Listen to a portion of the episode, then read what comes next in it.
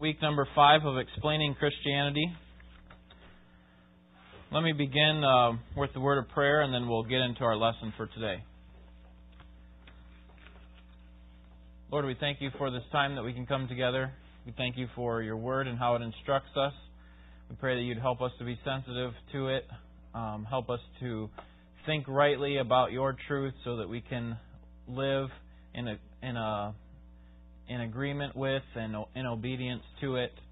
We pray that we would come away people who are changed and more um, more excited and more interested in loving you the way that we ought to. Pray that you'd give us help now through your Spirit. In Jesus' name, amen. What is a Christian? Or to put it another way, let's try to, to, to finish this sentence. A Christian is someone who, what? Follows Christ. Okay? Any other ideas? A Christian is someone who. Okay? Someone who has accepted Christ. What do you suppose the world would would say to that to that question? A Christian is someone who what? Goes to church. Okay? They'd have a whole list of of uh, rules or regulations that uh, a person should should avoid, and it, and that person is is who they would see as a Christian. But to to complete this sentence the way that Jesus would, we need to go back to the Gospel of Mark. And we've been looking at the Gospel of Mark to try to understand what is what a Christian is, what is the foundation for the gospel of Jesus Christ. And so let's review before we get into this week's lesson. We, we summarized the first three weeks with what image? The stool. Okay, I thought my, my kids were going to draw one on the board for us, but they didn't do that for us, so we'll have to go without today. The stool, in, in very simple terms, helps us to understand that there's three components. All three of them must be there in order for us to understand the gospel. What is the first one? That Jesus is whom? Is who? Jesus is God. Jesus is the Son of God. That was the very first one. We have to understand that very basic truth. That basically said that Jesus is God's divine Son and that He has complete authority. He has authority over all these things. We saw that He had authority over sin. We had He has authority over healing. He has authority over people. He has authority over teachers, uh, Jesus has the authority. So Jesus is the Son of God. The second leg reminds us of what? Or what was the second leg? Jesus is who? The crucified. It reminds us that he, he made a payment for us, that he died on the cross, that he bore the punishment of our sins, and we could simply call it this that he was our substitute. So, first, he is our authority, and then secondly, he's our substitute, and thirdly, we saw that Jesus is the resurrected. That is, he has the power over sin and death, and his resurrection proved that. So that's our stool, the foundation that the true biblical Christianity rests upon. So with this foundation laid, we've decided that we need to now turn to what, what do we need to do in order to accept this true gospel? What is it that we need to do? And we started out last week talking about what it what salvation means. The first aspect of salvation that we looked at was that salvation is of grace, not works. It's not whether you go to church or not. It's not whether you've done a certain number of things, said a number of prayers, whatever. Salvation has to do with grace. That that it comes from God. That that God is the one who who provides salvation through His grace. So that was last week. Now we are, are going to learn this week that the first aspect of Christianity. What, what does a Christian look like? Turn with me to Mark chapter 1, verse 15.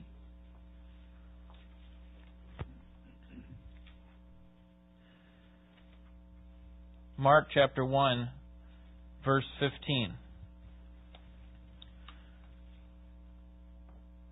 Let's start in verse 14. Now, after John had been taken into custody, Jesus came into Galilee preaching the gospel of God and saying, The time is fulfilled and the kingdom of God is at hand. Repent and believe in the gospel.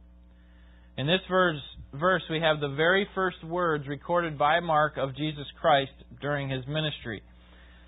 So, in one sentence, we could fundamentally say that a Christian is someone who belongs to the kingdom of God. Notice the first part of that verse, 15. The time is fulfilled and the kingdom of God is at hand. Jesus went about preaching the kingdom, and we know that uh, during the thousand year reign of Jesus Christ, we will be a part of that kingdom. That is, all those who have accepted Jesus Christ as their Savior will be a part of that kingdom.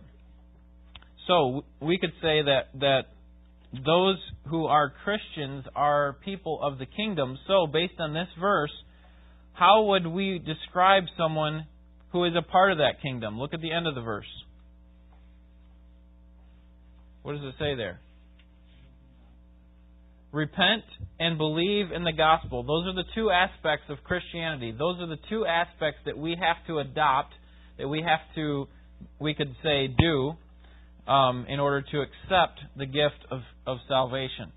In order to believe the, the good news, we have to repent of our sins and we have to believe the good news. So that those are the two aspects that we're going to look at this week and next week. Next week we'll have a guest speaker, Dave Smith, but he'll he'll continue the study for you, and he'll talk about the believing aspect of salvation. But this week we're going to look at the repenting aspect. So what is repentance? Repentance is not a, a, a, word that we use regularly today. It doesn't really show up in our society very much. But is repentance the same thing as being sorry? Is it merely a feeling or an emotion, or is it something more? Consider the case when a child is caught with his hand in the cookie jar or hitting his sister or whatever. Um, the, the child might cry out, I'm sorry, please don't punish me. Please don't spank me. Or, um, you know, if you're a parent, you, you've been in these situations before where they have these pleas, even comes with tears because they recognize that there is punishment to come. But ultimately, this is a false kind of repentance. It's not repentance because they're really sorry. It's, it's a repentance because they, they're fearful of punishment. So that's not true repentance. On the other hand, you might have a child do that same act and then say, please don't spank me. Instead, I'll do the dishes for a week. Okay? That that's all good, and maybe we might take them up on that, but that's actually not repentance. That's penance. Okay, you find this a lot in in our society. That's penance. That's paying for what we've done. See, I I, I have done something wrong, yes, but but ultimately I can I can pay for that by what I do. That's penance. Now Mark describes the attitude of one who is truly repentant in Mark chapter 8. Turn with me there to Mark chapter 8. Because I want to show you the picture of what repentance looks like. Mark chapter 8, verse 34. Can someone read for me verses 34 and 35? Thanks. Trish.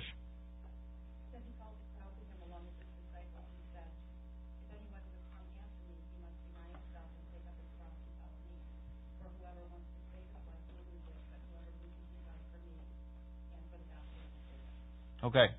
So, what picture of repentance do we have in verse 34? What picture do we have? It says, If anyone would come after me, he must do what?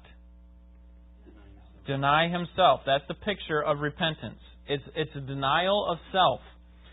It's, it's uh, recognizing that, that what we do cannot ultimately pay for what we've done. It's a recognition of Christ, that only Christ can, can respond rightly to our problem. We need to re- recognize that repentance ultimately presumes sin, that there has been sin that has taken place. If we don't understand ourselves as sinful people, then we won't understand uh, what it means to repent. I mean, we won't really care about turning from our sins, which is what repentance is, we'll see later. We won't care about denying ourselves because we don't really see ourselves as sinful. And so we had a picture that we looked at in in uh, lesson two when we were looking at Jesus the crucified, and that was that we were in bondage to sins. We were shackled by sin. We were in chains. We were helpless before God. We could do nothing because God hates sin and will judge it. But we have Christ, who is our ransom, who was our substitute, who took us out of those uh, chains, out of bondage. And the way that we accept this gift of Jesus Christ is through repentance. This is one of the ways that we accept it, through repentance.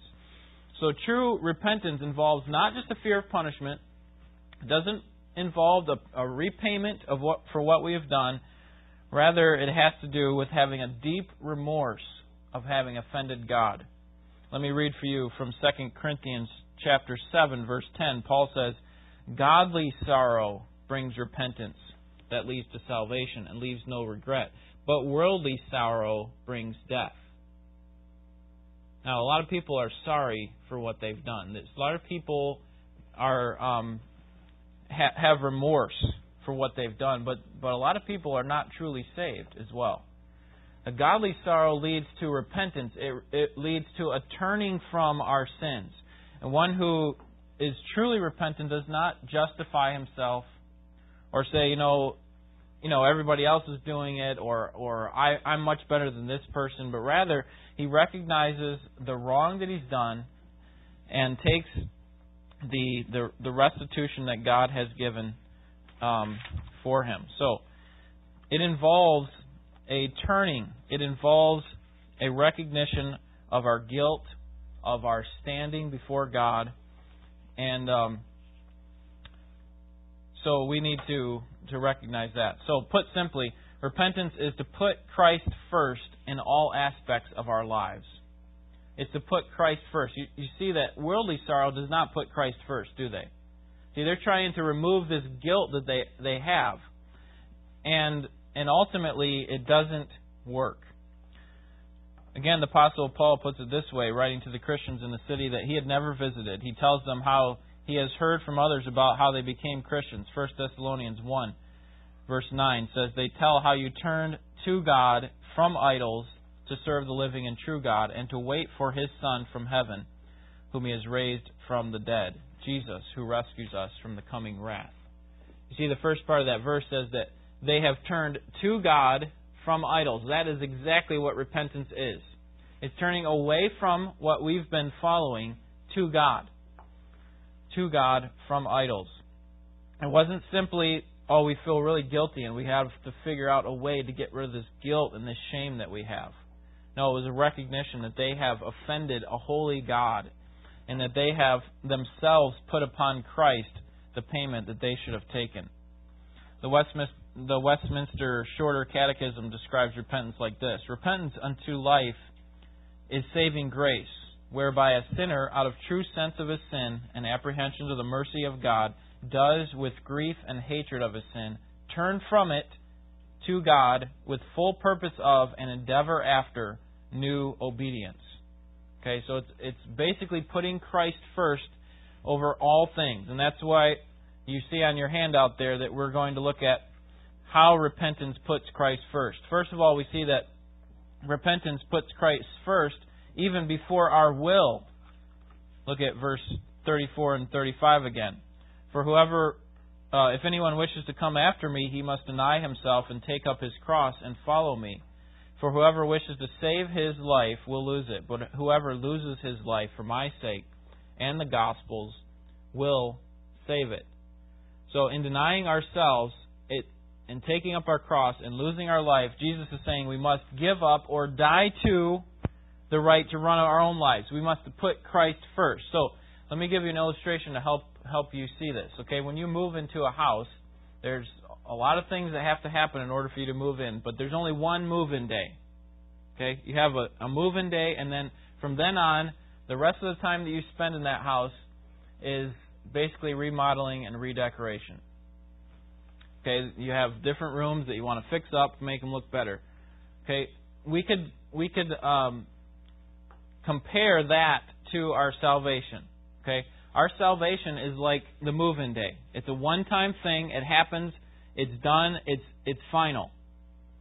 But then we have this aspect of sanctification where God is continually making us more like Christ, and that's where the Holy Spirit comes in and takes the rooms and remodels them. These are problems, okay? These are eyesores. We got to get rid of them. We have to adjust them. We have to to change them, and that's that's the idea of of um, of sanctification. It is a changing of our hearts.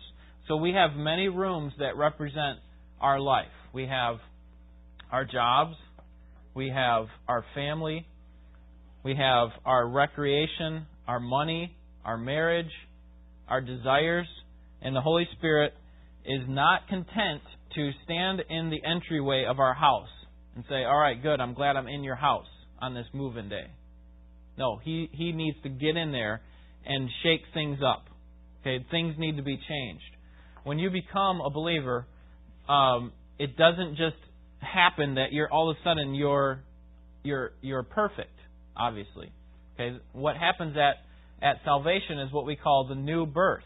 You have now become um, you you now have the right standing before God, yes, but you've also been able to uh, take on Christ's righteousness and you have a new nature. Remember, old things are passed away. Behold, all things are become new. Now you have the ability to say yes to God. Before you did not. Okay, so that's where the Holy Spirit's going to work in, in your life. Trish? Oh, yeah.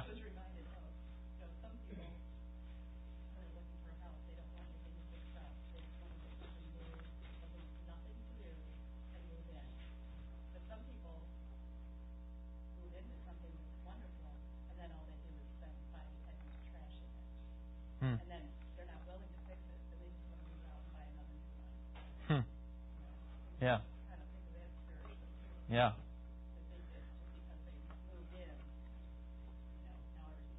Now everything's going to be fine. Yep. And that's not the way it is. It's a const- it's a constant changing, and that's why every time we come to church each week, each service, we should be looking to change something. There should should be something in our lives that that is not where it should be. And um, if once we get to a place where we, we don't need to change, then we, we won't be alive. Okay? We'll, we won't be in this life. So the point should be clear. When I become a Christian, I must be willing for Jesus not just to be Lord of my salvation, not just to enter into the door, but to be Lord of all, the whole thing. God, I give it all up to you. You are first, not just because I want to have uh, an escape from hell in order to get all the gifts that you've promised me. No. I I am giving to you myself, my life. That's why Jesus says you have to give up your take up your cross. Willing to deny yourself. That's what it's all about. It's about giving Christ everything. So when we repent, we turn from sin and we surrender our lives, our will, to the God given right of Jesus to be our King. All right? Any questions on Jesus Christ or at, on uh, putting Christ first even before our will? All right, let's turn to our ambition. Putting Christ first before our ambitions. Look at verse 36 of chapter 8. For what does it profit a man to gain the whole world and forfeit his soul? For what will a man give in exchange for his soul? Here we see that to put Christ first means to place him above even our ambitions. Now, throughout history, people have been laboring to gain the whole world. They've been trying to figure out a way they can put themselves in power over the world, where they can gain enough money so that they can buy what they want. And to a small or large degree, the aim is basically to accumulate power or money or popularity, prestige, some type of business success. But has that changed any now here in the 21st century? Is that something that's just something that's been done in the past? Or is that kind of mentality still going on? Now, these things are not wrong in and of themselves. It's not wrong to have money. It's not wrong to be popular necessarily. It's not wrong to have power. But they can become wrong. For example, money is not inherently wrong to have money, right? Money can be a very good thing, but when we begin to lust after it, when we begin to put money first, we could say, in our lives, the pursuit of money, then that does become a problem because First Timothy 6:10 says, "For the love of money is the root of all evil." It doesn't say for money is the root of all evil. It says for the love of money, the pursuit of all these things to the exclusion of God. That's wrong. So when we put Christ first, we're putting him before our will and we're putting him before our carnal or worldly ambitions. We're putting him first over all the things that, that we would uh, want in life before we came to Christ. So there was a time in your life when you were pursuing something other than God and His righteous and the righteousness that comes through Christ. There was a time, but that should change once the Holy Spirit takes that first step into your house. Okay, that should change. You you are willing to put those ambitions aside. Before I wanted to conquer the world, before I wanted to have all these great things, now those things aren't as important. The most important thing is that Christ is satisfied with me. That's the most important thing. So we're willing to put aside some of those dreams, some of those ambitions that we had in order to satisfy, in order to please Christ. Any questions or comments on putting Christ before our ambitions? All right, let's move to the next one. Putting Christ first before our reputation. Someone read for me verse 38. Bob? For whoever is ashamed of me and my words in this adulterous and sinful generation, the Son of Man will also be ashamed of him when he comes in the glory of his Father with the holy angels. Okay, so in this verse, Jesus clearly warns that those who would place their own reputation before Christ are people who are not truly repentant, because in repentance, we're called to put Christ first, even before our reputation.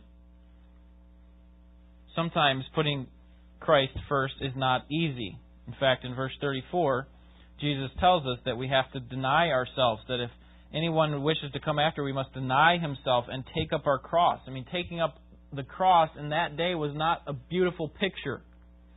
That was a sign of suffering and death and humiliation. And so at times it may be a burden to follow Christ. But if we're going to be faithful, it may not be popular. This is how one writer put it, John Stott. He says, Either we are unfaithful in order to be popular, or we look unpopular in order to be fa- faithful. We can't be both. Can't be both faithful and popular. You have to choose. What do you want?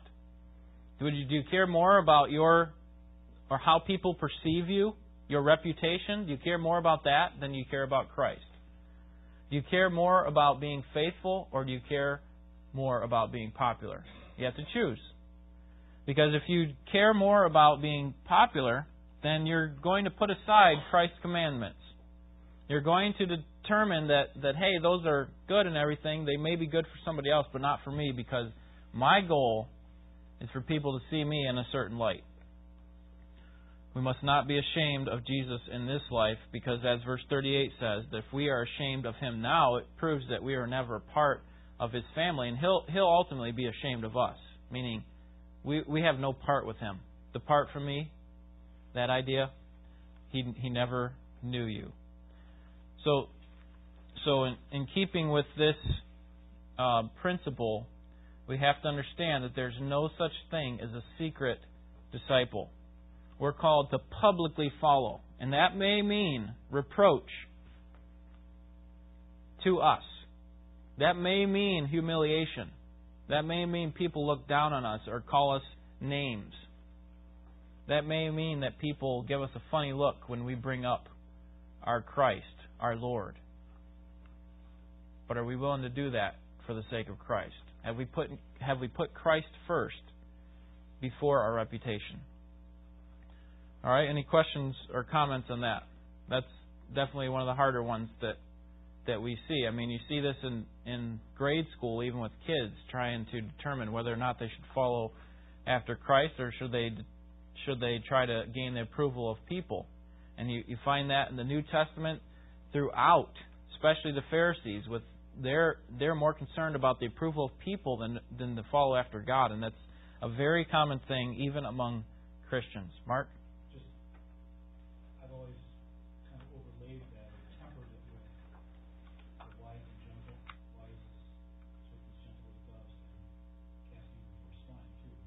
Mhm. Right. So as not to unnecessarily create Right. Right. Yeah, I think the point there is that we should allow we should allow the gospel to be offensive to people. We shouldn't be personally. Okay? If people are offended, they should be offended at what we believe, not at the way that we act. Some people are, you know, in your in your face type thing, just believe. You better believe or else. I mean, obviously that's not what Christ is calling us to and you, you never saw him do that um, in a situation. The only time you saw him get very angry was when they they um, we had the people selling things inside the temple court, which was meant to be a place of worship. So um, you didn't find Jesus going, "Why don't you believe?" And and forcing it down their throat. So it's it's a combination, I think, of both um, a, a wise and a a faithful serving type life and a faithful witness. Okay? A lot of times we hear this thing, um, or you may have heard this phrase that um, give the gospel with your give the gospel and use your mouth if you have to. Um, which suggests that you know we can just give the gospel with with our lives. Now that is part of it. Okay, that that does give integrity to what we're trying to say. Because if our lives don't match up with what we're trying to tell people, it's pointless. But you cannot ultimately give someone the gospel with your life. Someone cannot be saved by just watching your life. The gospel comes through propositional truth. That is real words. Okay? Faith comes by what? Faith comes by hearing, and hearing by the word of God. Okay? It comes through real words. It, it, it has to be a combination of both words and a and a genuine spiritual life. Now that doesn't mean perfect. I mean obviously they recognize hopefully they recognize that, that we are not perfect as Christians, but that we are genuine, that we deeply care about Christ. And so that should reflect in the way that we live. And that ultimately requires discernment. That requires a lot of discernment. Sometimes it's hard to tell when we should give the gospel and when we should step back. When we should be forceful and when we when we should uh, when we should uh, back away.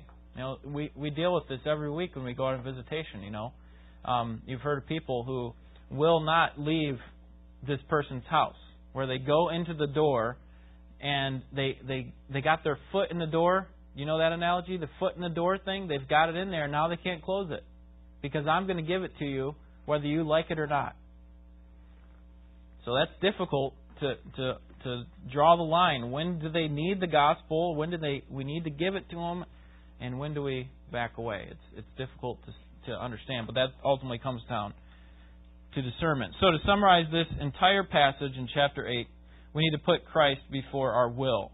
We need to put him before our ambition, and we need to put him before our reputation. Now that's not all repentance involves, but these are the main components of putting Christ first in all things because those ruled by sin, according to its very nature, we, we, they, they look to themselves. That is, we look to ourselves because we are sinners. Instead, as Christians, we look to Christ first.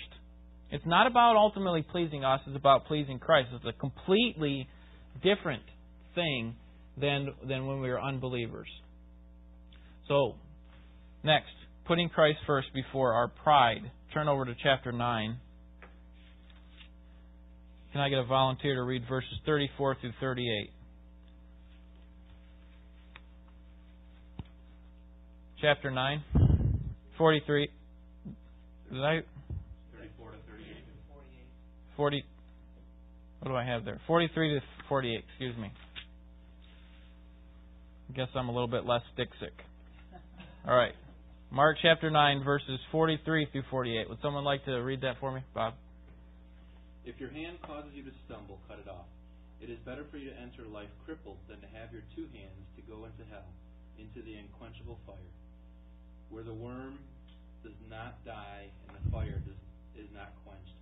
If your foot causes you to stumble, cut it off. It is better for you to enter life lame than having your two feet to be cast into hell, where the worm does not die and the fire is not quenched. If your eye causes you to stumble, throw it out. It is better for you to enter the kingdom of God with one eye than having two eyes and be cast into hell, where the worm does not die and the fire is not quenched. Okay, one thing that we should be able to recognize should be pretty obvious in this verse is that one, Christ believes in hell, doesn't he? He he says that you will be cast into hell. Okay, he also believes in a not only a literal hell but also an eternal hell. Look at verse 46, where their worm does not die and the fire is not quenched. That has to do with eternity. That has to do with an eternal torment. So Christ believes in literal hell. This is uh, this is opposed to a lot of what what is taught today, okay, or what is emphasized. If you watch a lot of these guys on on TV, you'll you'll notice that they do talk. Um, they they do bring in the scriptures to what they're teaching, but what they do they they do it to the exclusion of a lot of times sin and hell. They don't want to talk about those things. They talk about all the great benefits of salvation instead of talking about that we are a sinner and are in opposition to God. Instead of talking about all that, they move right on to all the blessings that we can have through salvation. And they talk about uh, you've heard the best life now, that type of thing.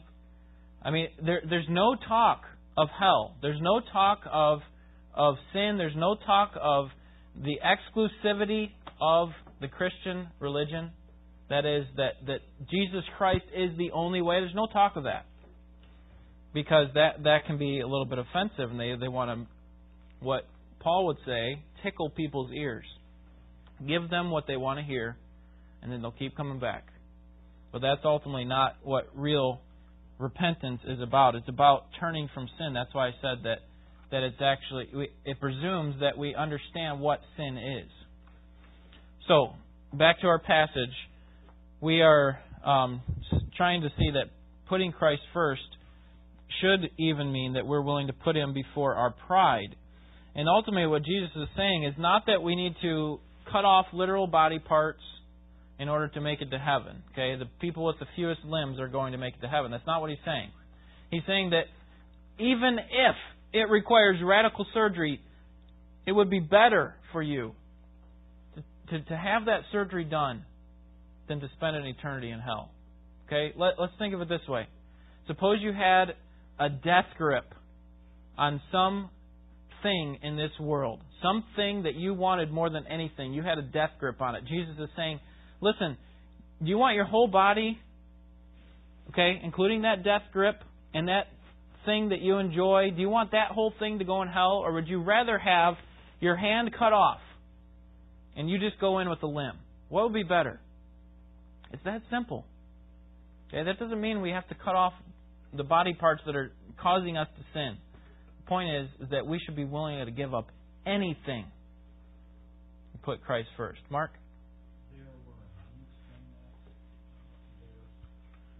Um, I don't. No, I, I don't really have a good answer for that right now. I'd have to get back to you on that. Um, I'd have to. I'd have to actually study that out. But um, I, I've heard some different um, interpretations of what that has to do with, but I'd have to just study it to give you a, a legitimate answer. Do you have? I heard when we, I think we talked about this in the snowboarders class, how it was used, it was compared that uh, they were like worms, and they didn't have, you know, they couldn't move around, so they were just like stuck there, and they couldn't so they didn't have like limbs; they were just mm. stuck in position, burning. So that's what I heard. Okay, it's kind of maybe a, a helpless condition, a uh, a place in which you know obviously when we have limbs, we we use them for things. It, that that seems to make sense. I'd have to look at that a little bit more carefully, but that's a good question. okay, so Jesus is is ultimately um, saying that we need to be willing to give up our pride are we too pride, pr- too proud to accept salvation as a gift? I mean, do we think that we can stand before Christ on our own merit and say, and expect Him to say, Well done, thou good and faithful servant, based on what you've done? Do we think that we can do that? Because ultimately it comes down to the merit of Jesus Christ. And this verse is this passage here is is, is intended to unsettle us, to tell us that listen, Jesus cares very deeply about those who follow him and he demands a lot from those who follow him. That doesn't mean that you've earned what you've uh, received. That all that means is that it it requires a a completely submissive life, one in which we recognize that Christ is our Lord, that He is Lord over everything. So let's um, let's finish up here. Uh, this next point is: Is it too hard? Look at Mark chapter ten, verse twenty-nine. Is it too hard? 1029 says, Jesus said, Truly I say to you, there is no one who has left house or brothers or sisters or mother or father or children or farms for my sake and for the gospel's sake, but that he will receive a hundred times as much now in the present age houses and brothers and sisters and mothers and children's and farms along with persecutions, and in the age to come, eternal life. So is it too hard? All this talk of submission, we it seems like how can we do this? Now Jesus doesn't promise that the Christian life is going to be easy. That's why he says you need to take up your cross. You have to be willing to deny yourself. But at the same time, Christianity is not a crutch. In fact, we have promises in Scripture that talk about the persecution that we will receive because of our association with Christ. So we may think, well, well, that's great. What's so special about the gospel then? Where's the good news? Well, consider two promises from Jesus Christ. First of all, He will repay us a hundred times for our hardships. This is quite a promise. He will repay us a hundred times. And then, number two, in the next life, He will give us eternal life. Okay? Now all we have is eternal death. We have eternal punishment. That's what we deserve. But now Christ will not only give us eternal life, He will pay us back a hundred times for, for any hardship that we have received on this earth. And that would be what we should consider worthy of suffering for. If if we ultimately look to the final prize, what Christ has ultimately offered, what who He is, what He's done, what He offers, then we should count our lives worthy to suffer for His sake. All right, so we began with the question, what is a Christian? We learned from Mark chapter 1 verse 14 that a Christian is someone who repents and believes. And this repentance is um, involves putting Christ first. First, as you see there on your sheet, turning from sin. Okay, that's the that's the turning part, and then trusting in Him, and then traveling with Him. That is continuing allow. It's a continual repentance.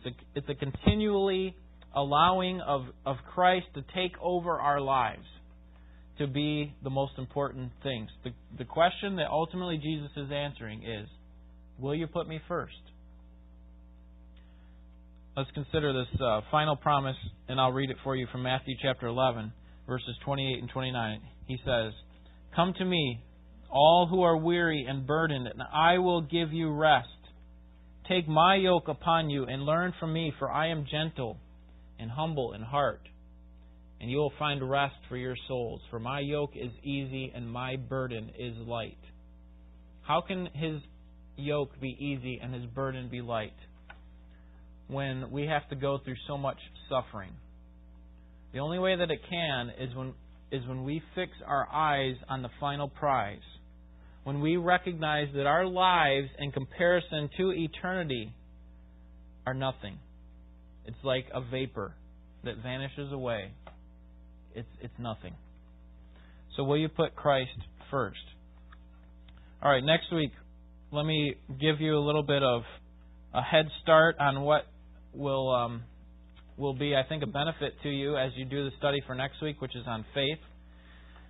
By uh, reading Mark chapter 1, verse 8, chapter 2, verse 10, and chapter 10, verse 30. Okay, these are just three verses, but what I want you to do as you're reading through those is to ask this question What gifts does God promise to those who repent and believe? Okay, simple. What gifts does God promise to those repent, who repent and believe? Read those three verses and come back with um, those answers because I think Dave's going to ask those of you. Let's uh, pray and we will be dismissed. Lord, thank you for Jesus Christ and the payment that He made on our behalf. We certainly deserved all of the wrath that our sin warranted. But Jesus Christ stood in our place and He took that upon Himself. And we feel so unworthy of your grace, and yet you give it to you give it to us so freely, not because of anything that we've done, but because of your great mercy. And I pray that you would shine that mercy on thousands of people in our area who need to hear the gospel, who need to be changed by it, who are searching endlessly for ways in which they can be satisfied in this life, ways in which they can have answers to their questions. And Lord, we know that ultimately they cannot be satisfied until they are satisfied in Jesus Christ. We pray that you help us to share that message with the people around us. Help us to live that message. Help us not to be people who are simply here on Sunday in all of our best clothes and, and uh, our best attitudes and, our, and our, on our best behavior, but people who really, genuinely care about the gospel of Jesus Christ and are willing to put Christ first in everything, whether it be our ambitions, our will, our reputation, or our pride. Help us, Lord. We need your Spirit to be able to do these things. We pray that you'd help us also, that we would give you the praise for it. We pray in Jesus' name. Amen.